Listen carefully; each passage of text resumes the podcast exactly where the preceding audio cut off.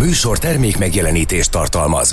Apu, csak egyszer láttam eddig sírni. Láttad, hogy apukát sír? Igen, közvetlenül a vége előtt. Csupa könyv volt a szeme. Az ajtórésinál tisztán láttam. Minek a vége előtt? Hát az esti film vége előtt.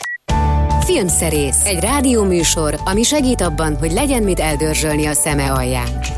Az Érdefem 1013 filmes, tévés, mozis magazinja Kovács Gellértel és Urbán Szabolcsal. Minden, minden csütörtökön, este héttől. És anyukád? Képzeld, oda bújt hozzá. Ez itt a filmszerész, kedves hallgatók, nem tudom, hanyadik karantén adása, és a vonalban, hiszen karantén van, Kovács Gellért filmszerész, hello Gellért, akkor kezdjük el a műsort, mit szólsz hozzá? Szevasz, Szabi, abszolút egyetértek. Hát a fene sem számolja már ezt. Az biztos egyébként, hogy ezzel az adással búcsúzunk a karanténos áprilistól, aztán, hogy a május majd mennyire lesz karanténos, azt majd meglátjuk a későbbiekben. Az így van. Ö, próbálok beszámolni valami olyanról, hogy mit néztem meg. Beszélgetést folytattam egy tinédzserrel, képzeld el, egy tinédzser fiúval, hogy ütköztessük a filmbeli ismereteinket, illetve ízlésünket, és hát rá kellett jönnem, hogy van a tinédzserek közt olyan, aki, akinek inkább veled kéne beszélgetni, nem pedig velem. Képzeld el, hogy ez a tinédzser fiú, ez beszámolt nekem arról, hogy neki óriási nagy kedvence Aronofsky, Jorgos Latimos egy pár filmje, illetve, hogy neki tetszett a Birdman. Ő azt mondja, hogy a, hogy a Birdman az egyik legjobb film, amit valaha látott, és amit most meg, meg fogsz lepődni, azt mondja, hogy a, a legjobb film, egyben a legjobb magyar film is az ő életében, ez pedig az ötödik pecsét. Egy tínédzser szájából, Fábri Zoltán filmjéről beszélünk. Na erre mit szólsz? Hát azt szólom, hogy ennek a tínédzsernek remek ízlése van, és csókoltatom, bár nagyon sok ilyen tinédzser lenne. Azt gondolom egyébként, hogy ha nem is nagyon sok, de sok olyan tinédzser van, aki ha nem is a kedvenc filmjei közé sorolja az ötödik pecsétet, de mondjuk nagyon tetszett neki. Én ugye dolgozom egy Sunimozi nevezetű programban, tehát viszonylag sok kamasszal uh, találkozom. Vannak ilyenek, meg vannak olyanok, mindenfélék vannak, uh, de amiről te beszélsz szerintem azért alapvetően az a ritkább, és az a mindennapibb, hogy mondjuk a filmtörténetileg fontosabb alkotásokat, vagy mondjuk azokat, amik kicsit ilyen rétegebb filmnek számítanak, azokat azért a legtöbb srácnak be kell mutatni, de szerintem ez nem változó, szóval 1969-ben, meg 79-ben, meg 89-ben, meg 99-ben, meg most 2020-ban is biztos van egy osztályban egy-két olyan gyerek, aki mondjuk nem a fociért, vagy nem feltétlenül a videójátékokért, vagy nem tudom én, nem a hímzőkörért rajong, vagy nem a popzenéért, hanem a, a filmért. És uh, szerintem nekik egyébként most sokkal jobb világ van, mint amilyen 89-ben, vagy akár 99-ben volt. Igen, Tehát sok... egy nagy filmes könyvtár többek között az internet, és hogyha az ember megtanul benne mozogni, vagy válogatni, akkor, akkor szuper dolgokra lelhet rá, és érdekes is, hogy egyébként pont ma beszélünk erről, mert ma van a Magyar Film napja, és éppen most posztoltam is erről, hogy, hogy, hogy vegyes érzelmeim vannak, mert ez tök jó, hogy van egy ilyen nap, másrészt meg szerintem ilyen gondolati karanténba is zárjuk a magyar filmet ezzel, hogy győzködjük az embereket a, abban a kommunikációban, amire általában fölhúzzák ezt a napot, hogy jó, hát tudom, hogy magyar, de azért egy magyar filmet, szóval szerintem egyszerűen csak jó filmet kell nézni, és a a fiataloknak meg valahogy meg kell mutatni azt, vagy segíteni kell őket abban, amennyire mondjuk az idősebbek erre képesek, hogy meg is találják ezeket a filmeket, és akkor megtalálják például az ötödik pecsétet is. Esküszöm, hogy nem beszéltük meg, hogy te ilyen hosszasan fogsz erről a témáról beszélgetni. Egyébként Bencinek hívják a fiatal embert, és Egyrészt minden osztályban van egy kis Kovács Gellért, aki nem a hímzőkörért és a popstárokért rajong, hanem a filmekért. De Bence például egyébként azt tudni kell róla, hogy ő, ő ilyen stop motion technikával egészen kiskora óta gyárt különböző ö, ilyen Lego figurákból összerakott remake, leginkább Star Wars remékeket, és egészen jól csinálja egyébként. A, hajrá, ne is hagyja abba. Az, igen, csak ez egy bajom van vele, nem tudom most, most éppen hogy áll, hogy nem akar kinyitni ebből a stop motion és mobil mobiltelefon technikából, kizárólag mobiltelefonnal rögzít mindent, és egyébként nagyon kreatív, és iszonyat mennyiségű időt és energiát áldoz arra, hogy ezek a filmecskék elkészüljenek, és egész jók egyébként. Hát főleg, hogyha figyelembe vesszük azt, hogy ez hát most mindjárt 15 éves körül van, és mindjárt 16, és hát ezek, ezeket szerintem egy 10, 9-10 éves kora óta nyomja ezeket a videókat. Na hát örülök neki, hogy ilyen hosszasan kifejtetted azt, hogy, hogy hogyan érdemes viszonyulni fiatal korban a filmekhez, úgyhogy szerintem mondjuk is ennek örömére, hogy mi lesz a mai műsorban. Hajrá! Filmszerész a mai epizód tartalmából. Na, mi lesz a mai műsorban? Hát ma kérlek szépen lesz egy Netflixes akciófilmünk, melynek címe Tyler Rake, a kimenekítés, főszereplője pedig Thor maga, vagyis hát, vagyis hát Chris Hemsworth, akinek a nevével mindig baj vagyok, mindig kicsit megrándul a testem, amikor kiejtem a nevét, hogy Hemsworth mert nem tudom valahogy mit, ha ezzel ez járna. Ez egy nagy költségvetésű film, ami egy meglehetősen sablonos alaphelyzetre épül, hogy az egyik indiai drogbárónak a fiát elraboltatja a másik indiai drogbáró, és azért igénybe vesznek egy ilyen illegális szolgáltatást, magyarán fölkérnek egy zsoldost, illetve hát egy zsoldos csapatot, de hát annak az élén, ami Hemsworthünk van, hogy szabadítsa ki ezt a fiút. Erről fogunk beszélni, meg fogunk beszélni egy kiemelt és egy kiemelten jó minőségű HBO tévéfilmről, melynek az a cím, hogy Romlott Oktatás, ez is nagyon friss, főszereplője pedig az egyik legnagyobb férfi világszár jelen pillanatban Hugh Jackman, és ez egy iskolai sikasztás igaz történetét meséli el, valamint még beszámolunk egy olyan dokumentumfilmről, ami minden tekintetben különleges, az is, hogy hogyan készült, meg az is, hogy kikről szólt, meg az is, hogy ki rendezte, ez a Beastie Boys story. Aztán beszélgetünk Uma Thurmanről, aki a napokban volt 50 éves, és beszélünk a végén arról is, hogy a Magyar Filmnapja alkalmából azt hiszem 10 napig a Magyar Nemzeti Filmarchívum 20 híres magyar végjátékot tett ingyen elérhetővé. Zeneileg pedig Giorgio Moroderről fogunk megemlékezni, aki 80 éves lett nemrégiben, és az ő filmjeinek, a, az ő filmzenéjét fogjuk játszani, score, illetve dal szinten, vagy halmazban. Ő ugye elmondtad reggel a műsorban a Bundás kenyérben, hogy ő az a zeneszerző talán egyedüli, aki három Oscar díjjal is rendelkezik filmzenéért. Azt nem tudom, hogy pont scoreért, vagy pedig betét dalért. Minden esetre ugye nem úgy kell elképzelni ezt a zeneszerzőt, hogy mint mondjuk John Williams, hogy nagyívű zenei aláfestéseket költ, hanem inkább dalokban utazik, ha jól sejtem. Igen, igen, én, pont, én egész pontosan ezt mondtam, hogy hát nyilván olyan zeneszerző bőven van, akinek több oszkárja van, mint három, illetve ha nem is bőven, de azért vannak néhányan, viszont a Giorgio Moroder alapvetően egy uh, egy, egy diszkó számokat író popzenés. Dalszerző, ja, dalszerző. Aha. Dalszerző, aki egy időben ugye filmzenéket is vállalt, és, és hát ehhez képest óriási brabúr, hogy amellett, hogy, hogy Donna Summernek, és még számos másik Blondinak, és még számos másik híres előadónak írt azóta klasszikussá vált dalokat, filmekhez is írt dalokat, és kórokat is írt, és amit most először meg fogunk hallgatni, az pont egy ilyen score-nak a részletele Ellen Parker Éjféli Express című film. De jó volt ez a film. Témája. Szuper jó az a film, ugye Oliver Stone írta a forgatókönyvét, és az lesz ennek a szintis tételnek a címe, hogy Change.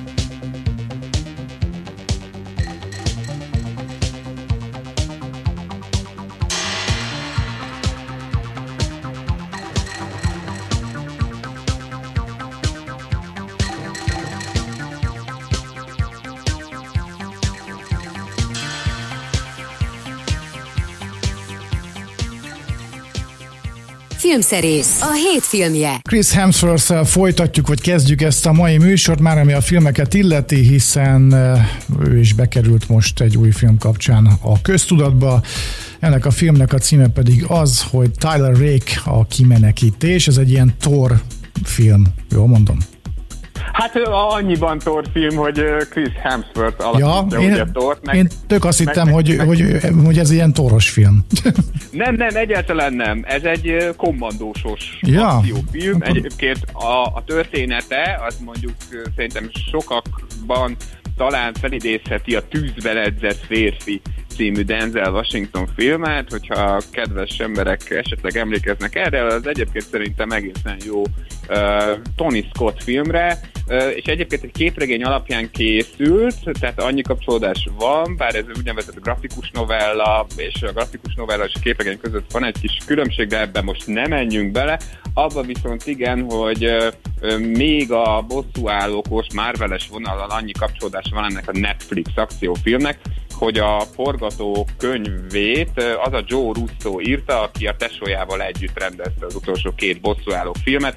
Szerintem ezért is cuppant rá a Netflix, és hát a Netflixen azért úgy nem tudom én, havonta egy-két ilyen látványosabb, robbantósos, lövöldöző, saját gyártású vagy saját forgalmazású akciófilm meg szokott jelenni, abból kisebb, nagyobb nevek vannak. Szerintem a kimenekítés az annyiban egy előrelépés, vagy egy izgalmasabb darab a többihez képest, hogy azt kell, hogy mondjam, hogy tényleg valami eszement jó akciójelenetek vannak benne.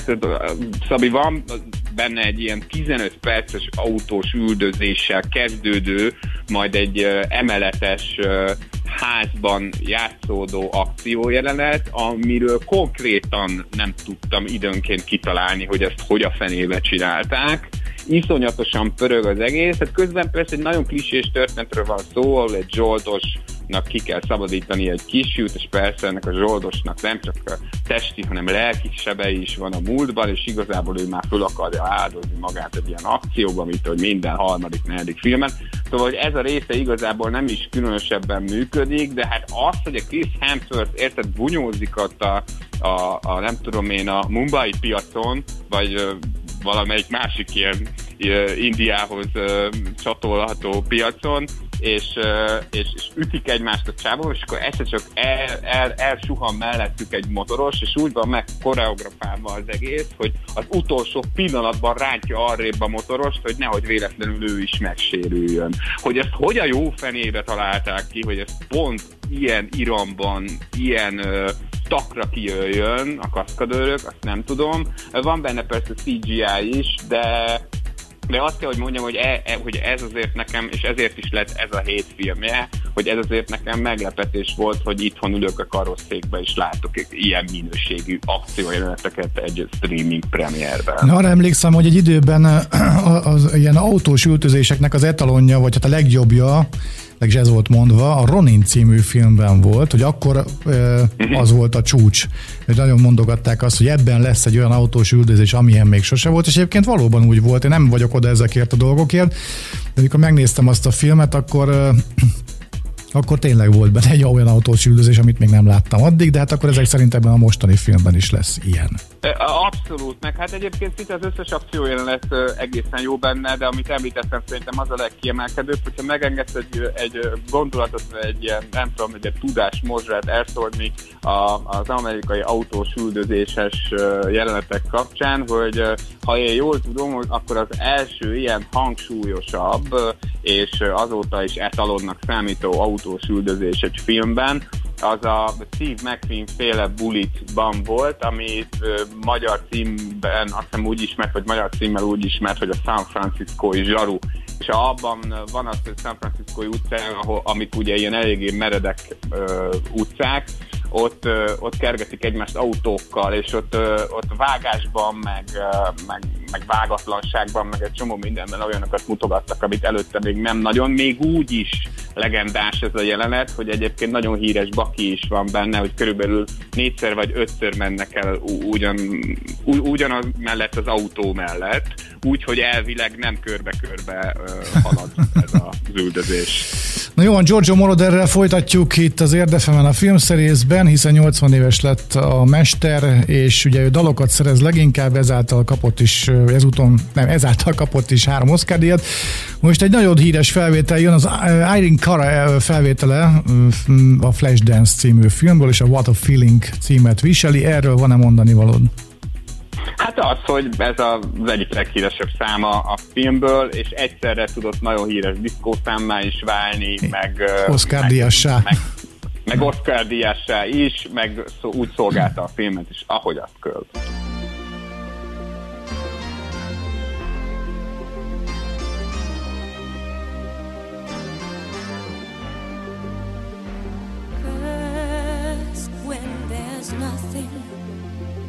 but a slow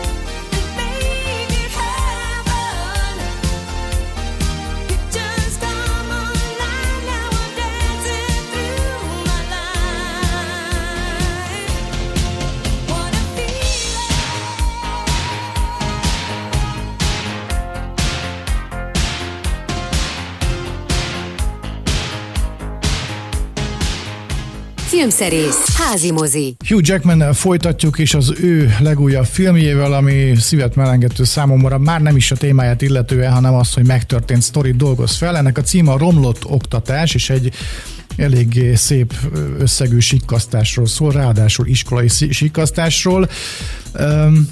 Beszélj róla, aztán majd kérdezek erről a filmről. Jó, jó, rendben. Az HBO készítette ezt a filmet. Nekem van egy olyan gyanúm egyébként, bár bizonyítékom nincs rá, hogy valószínűsíthetően ez eredetileg egy mozifilm terve lett volna, csak mivel gondolom én a stúdiók nem feltétlenül izgultak be azon, hogy a jó ég egy iskolai sikasztásról készüljön egy film, ezért az HBO hát vette a szárnyai alá, lehet, hogy így van, lehet, hogy nem. Minden esetre ez csak azért jutott eszembe, mert még mai viszonylatban is nagyon ritkán érzem azt egy kifejezetten streamingre készült filmnél, minden szempontból, tehát színészi alakítás szempontjából, forgatókönyv szempontjából, zene, vágás, rendezés szempontjából, hogy ennek bizony moziban lett volna a helye. És egyébként tök érdekes az, hogy éppen tegnapi hír azt hiszem, hogy az Amerikai Film Akadémia most behozott egy ideiglenes szabályt, a következő Oscar nevezéseket illetően, hogy mivel most van ez a helyzet, és hát fene tudja, hogy mikor indulnak be rendesen majd a mozik, ezért most olyan filmeket is lehet majd nevezni, amelyeket streamingen mutattak be. És hogyha ez valóban így lesz, én azt gondolom, hogy a romlott oktatásnak ott kell lenni az élvonalban, akár a következő Oscaron, mert egyrészt Hugh Jackman akkor átjátszik benne, mint, mint egy egész iskola, vagy két iskola. Másrészt meg valóban lebilincselő filmről van szó, amely hát arról szól, hogy van egy, van egy van egy ilyen tanárfelügyelő, fickó, aki, aki több, több ilyen iskolai tömböt tart egyben, a gazdálkodását, és van neki egy segítője, kvázi asszisztense, vagy hát kette, ketten ők a főnökei ennek a gazdálkodásnak, az Alison Jenny alakítja, aki szintén uh, zseniális, és hát uh, mint ahogy kiderül szépen lassan a történetben, ők igazából nagyon komoly uh, uh, munkát fektettek abba, hogy ez a, a város felé az emberek felé, és a helyi politika felé egyáltalán ne tudjon kiderülni, hogy ők erre-arra így úgy amúgy lecsippentettek egy kis összeget, mert hogy közben meg egyébként itt alapvetően a, a szó nem tudom én, luciferi értelmében nem gonosz emberekről van szó, ezért a film ö, próbál is kicsit a szatíra határán mozogni, tehát nem teszi tökéletesen nevetségessé ezeket a, a, a karaktereket, tehát ők közben végezték a dolgukat, de hát tényleg százezreket, milliókat nyúltak le abszolút csak saját maguknak, hogy legyen szép házuk, meg autójuk, meg, meg ilyesmiük, és, és, és hát ez a gondolat, ami, ami végviszi a történetet, és az az abszolút fordulat, hogy tulajdonképpen ezek az emberek ezek egy diákújságíró miatt buktak le. Mert ugye a, a, a felnőttek felé ők levézték magukat, mindig mindenre volt valami magyarázat, de arra nem voltak fölkészülve, hogy egyszer annak az iskolának a helyi újságjából egy tinédzser megjelenik és érdeklődik egy projekt felől, majd amikor támogatást kap, hogy nincs olyan, hogy kis sztori, és ez pont a Hugh Jackman mondja neki, akkor egyszer csak elkezd utána nézni a dolgoknak. No, erre senki nem volt fölkészülve, és hát ezt a történetet dolgozza föl, egészen remekül ez a film. Mekkora botrány volt ez Amerikában, mert igazából nyilván én nem olvastam erről. Hát óriási, óriási, tehát hogy ebben a műfajban, hogy, hogy belső dolgozók nyúlják le az iskola pénzét, én úgy tudom, hogy ez volt a, a legnagyobb nyilvánosságot kapott történet. Na hát. Tehát ez országos nyilvánosságot kapott a, a mértéke miatt, meg hát nyilván azért is, mert amikor az oktatásról van szó, vagy a gyerekekről van szó, a, főként állami oktatásról van szó, ami ugye minden országban érzékeny pont, akkor, akkor nyilvánvalóan a közvélemény sokkal inkább fölháborodik egy ilyen történeten, és hát e, ezt is nagyon jól megfogja, vagy e, ezt a részét is nagyon szépen kidomborítja a film egyébként. És természetesen a készítők nem ötletadónak szánták ezt a filmet. Georgia Moroder művészetével megyünk tovább, hiszen 80 éves lett a művész úr, és egy csomó tök ismert dalt írt leginkább filmekhez. Most Limá jön, és a Neverending Story, a Végtelen Történet című filmnek a, hát a leg, leghíresebb, legismertebb dala következik. Konkrétan a fő címdala, igen, és uh, Limár pedig egy uh, brit énekes, egy, uh, hát azt hiszem, hogy a One Hit Wonder nek a lexikonszerű megjelenítője, nem? Így van, így van, így van. Hát nem nagyon tudnék mondani más dalt tőle, talán ezt. Valószínűleg nincs is.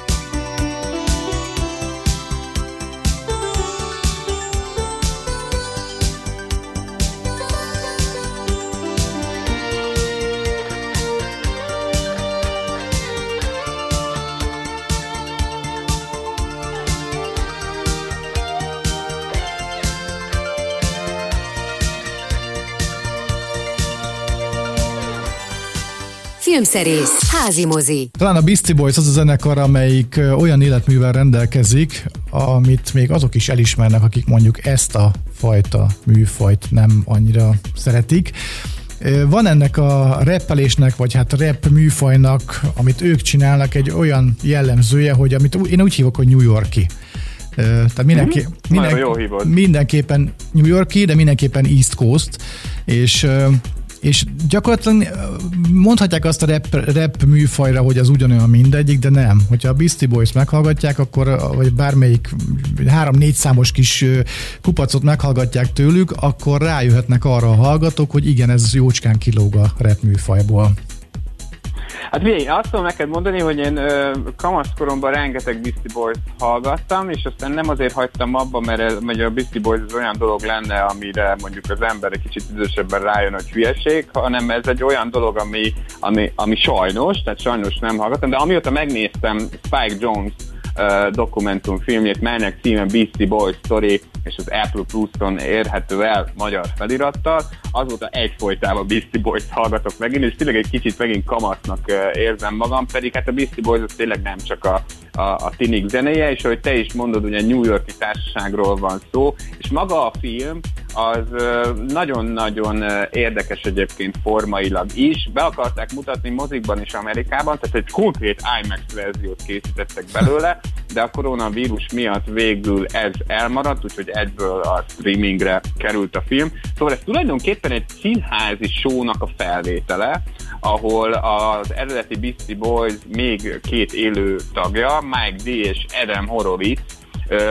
beáll egy vászon elé ebben a színházban, egy nagyon szép brooklyni színházban, és elkezdik mesélni a Beastie Boys történetét, és közben Spike Jones, aki egyébként egy híres filmrendező, John Malkovich menet, és így tovább, és egy csomó Beastie Boys klipet is rendezett, szóval ő van a keverőpult mögött, és mint valami istenség időnként bele is szól az egész uh, folyamatba, tehát vannak gegek, amik mondjuk az ő hangjához, vagy az ő beavatkozásához fűződnek, de közben persze érződik, hogy, hogy, hogy ez a dolog, ez az első pillanattól az utolsóig uh, ki van találva de, de, de, mégis, de mégis igazinek, meg, meg élőnek tűnik, már mint hogy, már mint, hogy, hogy nem, nem, nem műanyag, meg nem csinált, meg nem mesterkélt. Vannak bejátszások, persze rengeteg archívfelvétel, meg, meg ilyesmi, de ami miatt nekem ez a dolog gyanús, vagy én, én, én azt gyanítom, hogy ebből az előadásból nem lehetett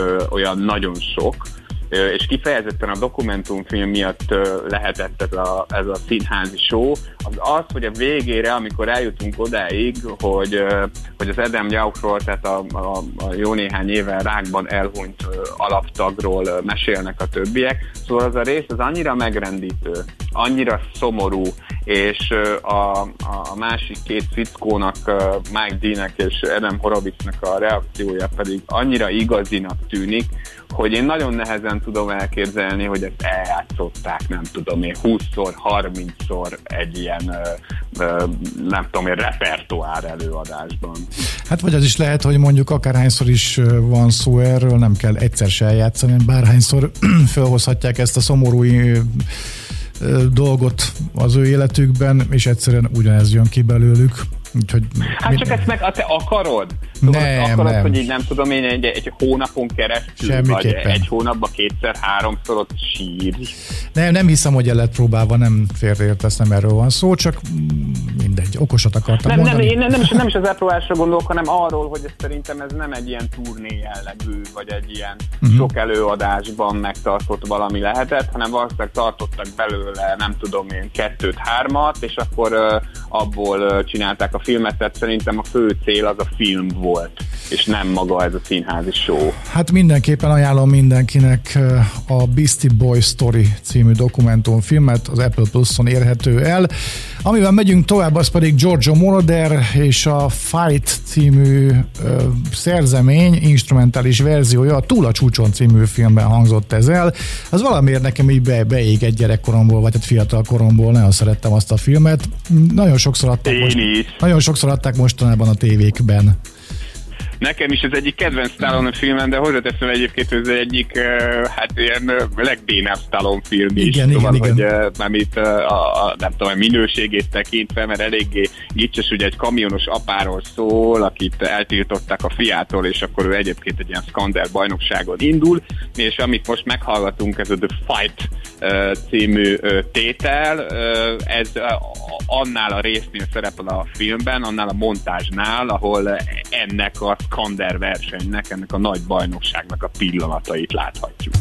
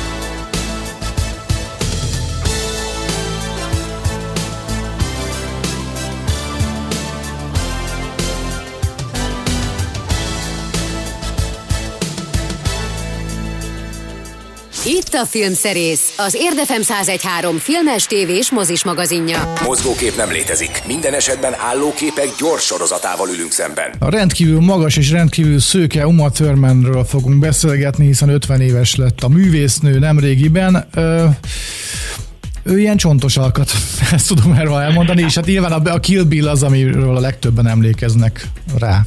Hát meg a ponyvaregény, igen. Ja, tényleg, hát igen. mondjuk azt, hogy uh, Quentin Tarantino múzsájaként szokás őt leginkább emlegetni, amikor nagyon dicsérni szeretnénk. Egyébként egyáltalán nem nehéz feladat őt dicsérni, de képzeld el, és pontosan én is úgy voltam ezzel, mint te, amikor a szülinapján néhány napja posztoltam róla, hogy, hogy az Uma Thurmanről nekem is az ugrik be, hogy ő olyan nagyon magas. Uh-huh. És rákerestem, és úgy képzeld hogy 181 centi, ami egyébként maga, tehát, hogy magas magasságnak számít, uh-huh. de, de, de szerintem az Uma Thurman az, az alkata miatt is, hogy ilyen vékony langalét a kisugárzású nő, ugye, fizikailag is. Igen. Azt gondolná róla az ember, hogy, hogy ő nem tudom, milyen 188-190 centi, pedig a 181 azért ez egy ilyen átlag magasságnak számít.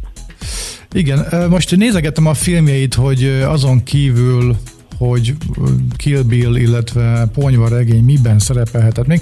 Nekem volt egy film, ami lehet, hogy címe miatt ragadt meg, és nem tudom, hogy tetszette vagy sem, a Veszett kutya és Glória, amiben még ő mhm, játszott a 90-es mhm. évek legelején, 93-ban. Ugye ebben Robert De Niro és Bill Murray, ha jól látom, vagy csak Bill Murray és valaki más, Így aki... van, jól, jól látod, jól látod. Jó.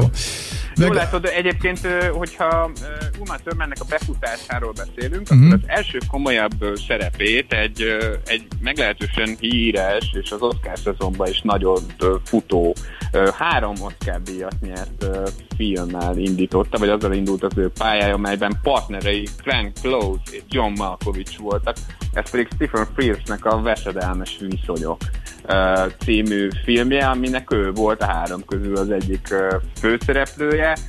Most meg is néztem, hogy őt nem jelölték akkor Oscarra, a Glenn Close és a Michel Pfeiffer. Michel Pfeiffert igen, meg a John Malkovichot, nem, a John Malkovichot se jelölték, tehát a Glenn Close és a Michel Pfeiffert jelölték, de ő is nagyon fontos szerepet játszott, és akkor el, el, utána jött ugye a többi filmje, játszott ő mindenféle műfajú filmben, tehát volt az Andy Garcia-val egy Jennifer 8 című thrillere, azt hiszem az még, az valahol ott a Veszett Kutya és Glória környékén készült, vagy a néha csajok is úgy vannak vele, amit én tök szerettem. Van egy, később a vonzások és állatságok. Van egy, film, van egy film, amit így kiemelnék, hát akár az ő kapcsán, vagy maga a film kapcsán is, Uma thurman kapcsolatban, ez pedig a Gattaka. Nekem a Gattaka egy olyan film, ami ami egy kicsit így elindult a kultfilmség felé, de ott, ott rezeg valahol, vagy tehát rezget valahol, hogy nem tudta áttörni a kultfilmség határait vagy plafonját, mert hogy elég furcsa volt ahhoz a világa, hogy, hogy hogy ez ilyen kultfilmé váljon, és egyébként mikor emlegetik beszélgetésben a Gattaka című filmet, akkor amikor kimondják, hogy Gattaka, ugye onnan, onnantól számít nálam egy picit kultfilmnek valami, hogy nem folytatódik róla a beszélgetés, hanem kész pont, Gattaka az egy olyan film, ami ott tündököl a filmművészetben, és kész. Egyébként meg, hogyha jól megnézzük azt a filmet, azért azért nem feltétlenül egy ilyen nagyon gyors folyású valamiről van szó, viszont Uma Thurman egész jó volt benne abban is. Igen, igen, hát meg a, a férje is, mert ugye akkor tájt a férje volt neki Ethan Hawke, akivel egy csodálatos közös lányuk is született, akiből egyre menőbb színésznő lesz egyébként, de én azt mondanám, hogy a Gattakára gond nélkül lehet mondani, hogy az egy kult film. Nyilván nem abból a szempontból kult, mint mondjuk az Easy Rider, vagy akár a Ponyveregény, ez egy, egy ilyen kis műfai, valóban gyöngyszemről ö, beszélünk, ö, ami, am, amit ebből simán ma is meg lehet, ö, meg lehet nézni. Az ilyen disztópikus ö, között szerintem egy, egy egészen kiemelkedő ö, darab, ö, és hát ugye Uma Thurman azért még érdemes valóban egy kicsit, vagy néhány plusz mondatot még szánni arra, hogy, hogy Tarantinoval ő milyen kapcsolatban van. Szóval, hogy nem csak az van, hogy a, hogy a Tarantino ö, ö, egy kétrészes monumentális akciófilmet fűzött rá arra a karakterre, amit tulajdonképpen ők ketten találtak ki ilyen baráti brainstorming közben, és ugye a, egy kicsit a, arra a dologra hajat, vagy abból a dologból bontódott ki, amit a ponyvaregényben ugye Mia Wallace-ként elmesél a John Travoltának, hogy ő részt vett a tévésorozat pilotjában, tehát egy kicsit az a magja a Kill Bill-nek, az, a, az a történet, amit ott elmesél a, a Mia Wallace, hanem, hanem az is, hogy a Tarantino kifejezetten szokta azt hangsúlyozni, hogy egyszerűen nem születtek volna meg történetek, nem születtek volna meg karakterek hogyha ő nem ismeri meg Uma Thurman-t. És hát ez a klasszikus múzsa, nem tudom én, alkotó viszony, amikor már, már nem is csak arról van szó, hogy valami eszedbe jut valakiről, hanem, hanem közösen hoztok létre valamit. Boldog születésnapot kívánok Uma Thurmannek, ha esetleg itt ért környékén jár és hallja, akkor, akkor köszöntjük őt. Na, George, Giorgio Moroderrel folytatjuk, aki 80 éves lett, kiváló zeneszerző, leginkább dalokban jeleskedik, leginkább filmdalokban.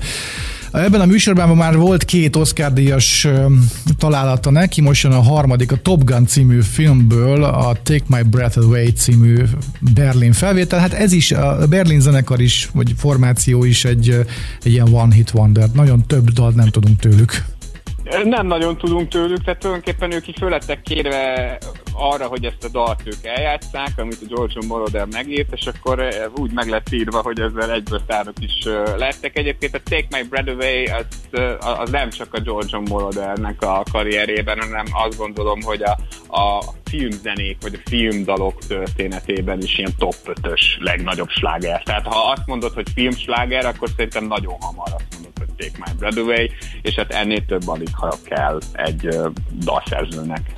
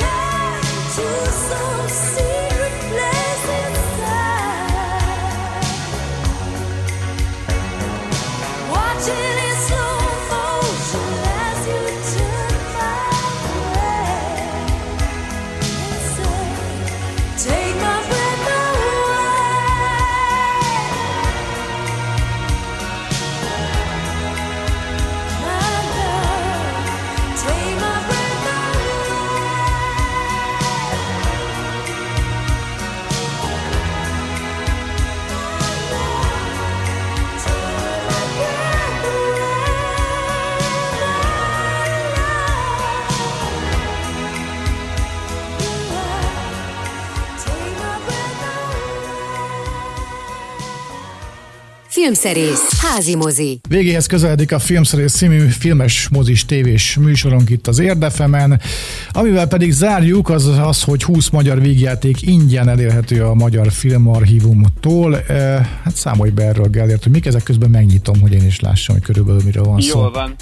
Nyisd meg. Hát ugye, amikor most minket hallgatnak, ha csütörtök este hallgatnak, akkor most van a Magyar Film Napja, ahogy erről beszéltünk ugye az adás elején is, vagy hát szóba került, és ehhez kapcsolódóan a Filmarchívum kitalálta, hogy akkor a Hippolyta lakálytól, tehát 1931-től a Moszkva térig, tehát 2001-ig 20 darab legendás, vagy hát legalábbis minimum nagyon jól sikerült magyar végjátékot tesz ingyen elérhetővé 10 napig. Azt hiszem, hogy május 10-ig lehet megnézni a Vimeo csatornájukon ezeket a filmeket. Kiemelnék néhányat, tényleg csak néhányat, mert már nem nagyon van időnk. A, ö, az egyik az nagyon ismert, a másik az szerintem nem ismert annyira, mint amennyire megérdemelné. A Tanú című filmet, azt azért emelném ki, mert meg lehet nézni most a cenzúrázatlan, a legutóbbi Cannes Filmfesztiválon is vetített, kicsit megváltoztatott, vagy a, ahhoz képest, ahogy ismerjük, másmilyen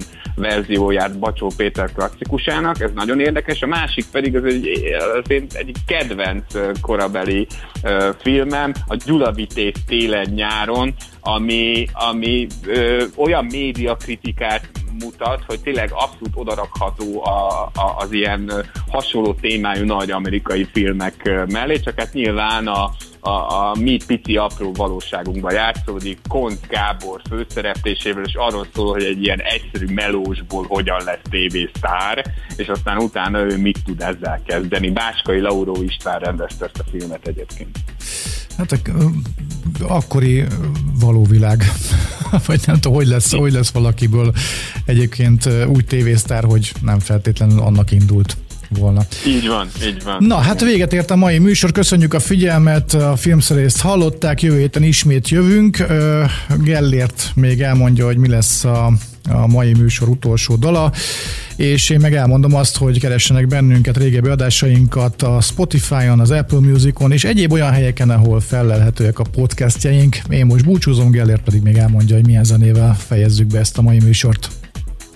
David Bowie-val fejezzük be a Cat People című ö, dallal, ennek van alcíme is Putting Out Fire, és ö, ezt George Moroder és David Bowie közösen írták a Párduc emberek című filmhez eredetileg, de aztán ö, utána több másik ö, filmben is szerepelt, a legismertebb ezek közül talán éppen a Bestelen Brillantik, aminek az egyik kulcsjelenete fűződik ehhez a dalhoz, illetve erre komponálta meg Tarantino. Ezzel búcsúzunk most, minden jót, vigyázzanak magunkra, és akkor a jövő héten remélhetőleg megint találkozunk.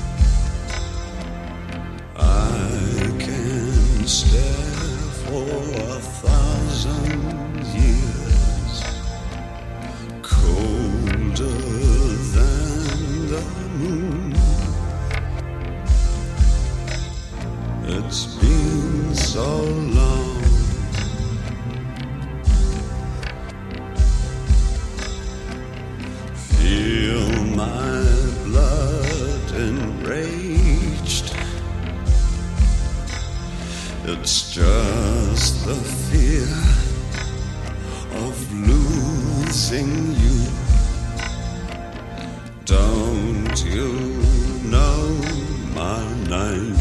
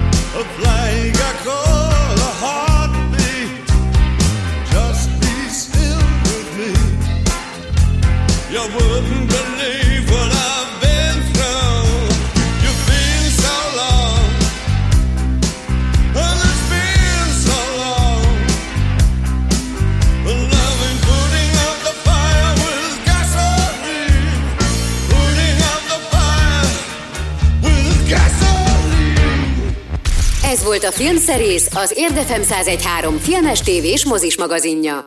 A műsor termék megjelenítést tartalmazott.